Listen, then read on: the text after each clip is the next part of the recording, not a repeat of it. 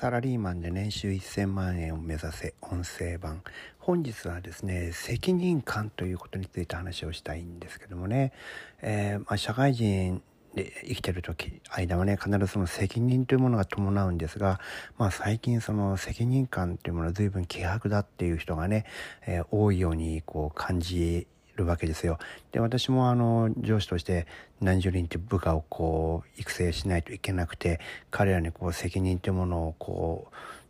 背負ってもらったりとかするわけですけどもそれがうまくねできる人とできない人つまりその責任というものをね理解してやり遂げようって頑張る人と途中で手を抜いて諦めて他の人にその責任を押し付けてしまう人っていうふうにこう大きく分かれるんですけどももちろん前者の方が、え成長するためにはねすごくいい人になる、まあ、そういう人の方が出世しやすいっていうのは間違いないと思うんですけどもじゃあどうやったらそういう人になれるのかってことなんですよね。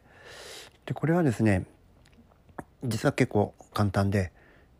仕事をこうアサインやってもらう時に仕事のにおいてね責任の範囲を明確にすることなんですよ。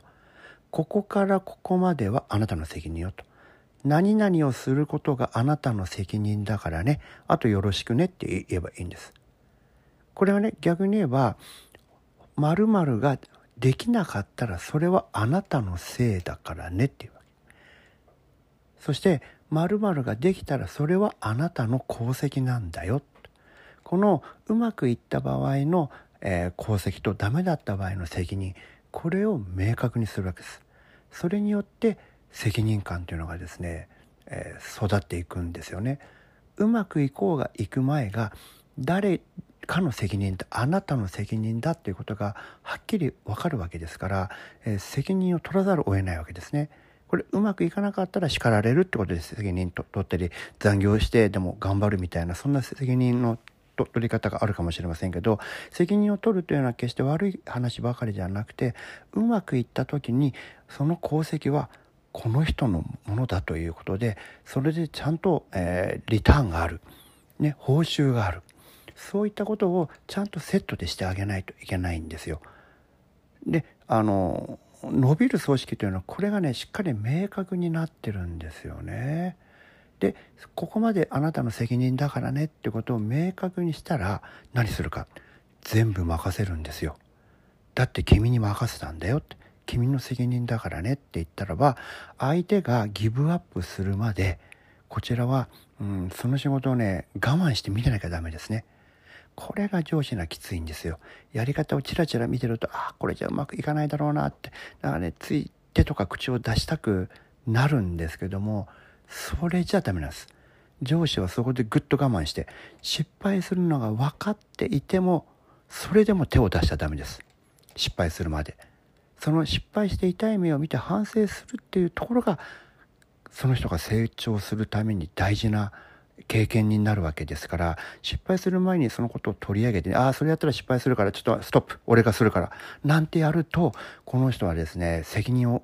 受け取れなくなりますよね。だって本人自分で責任を感じてやろうとしてるのにその責任を途中で取り上げちゃうわけじゃないですか。これは上司として最悪なんですよ。任せるって言ってねこっからここまで君の責任だよこれやってねって言ったらばもう相手がごめんなさいするまで白旗上げるまでもうね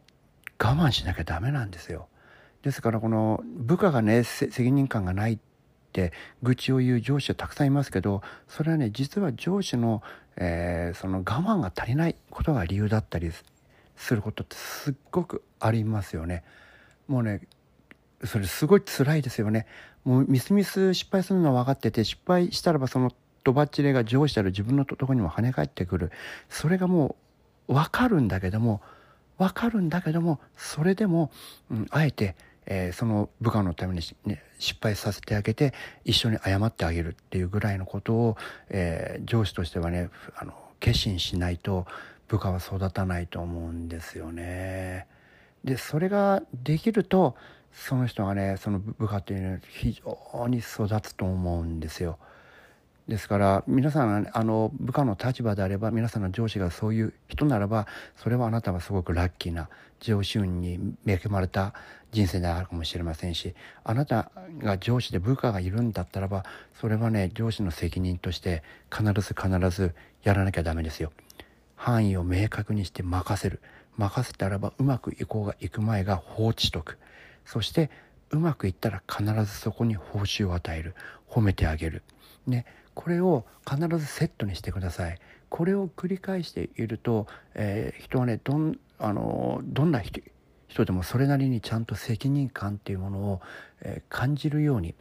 なります。そうするとその結果として心と脳みそをフル回転させてそのことをその仕事そのミッションをねやり遂げようっていう意識が必ず立ち上がりますから。本来ね勉強っていうのはこのモードになってからやるべきなんですよね。そういうふうにすると、えー、その状態で勉強するとその勉強したことがものすごく血肉になりますからね余計ねその成果が早く出出たり成果のレベルがぐっと上がったりそういうことが起こったりするんですそれはね人にその上司がそういうデザインができるかそして部下に対してそこまでぐっとね我慢できるかここにかかっているんだと思うんですよね。ということで、えー、今日はね部下をお持ちの方にね、えー、参考になったらいいなというそんなつもりでこんな話をしました。はい今日もお聴きいただきありがとうございました。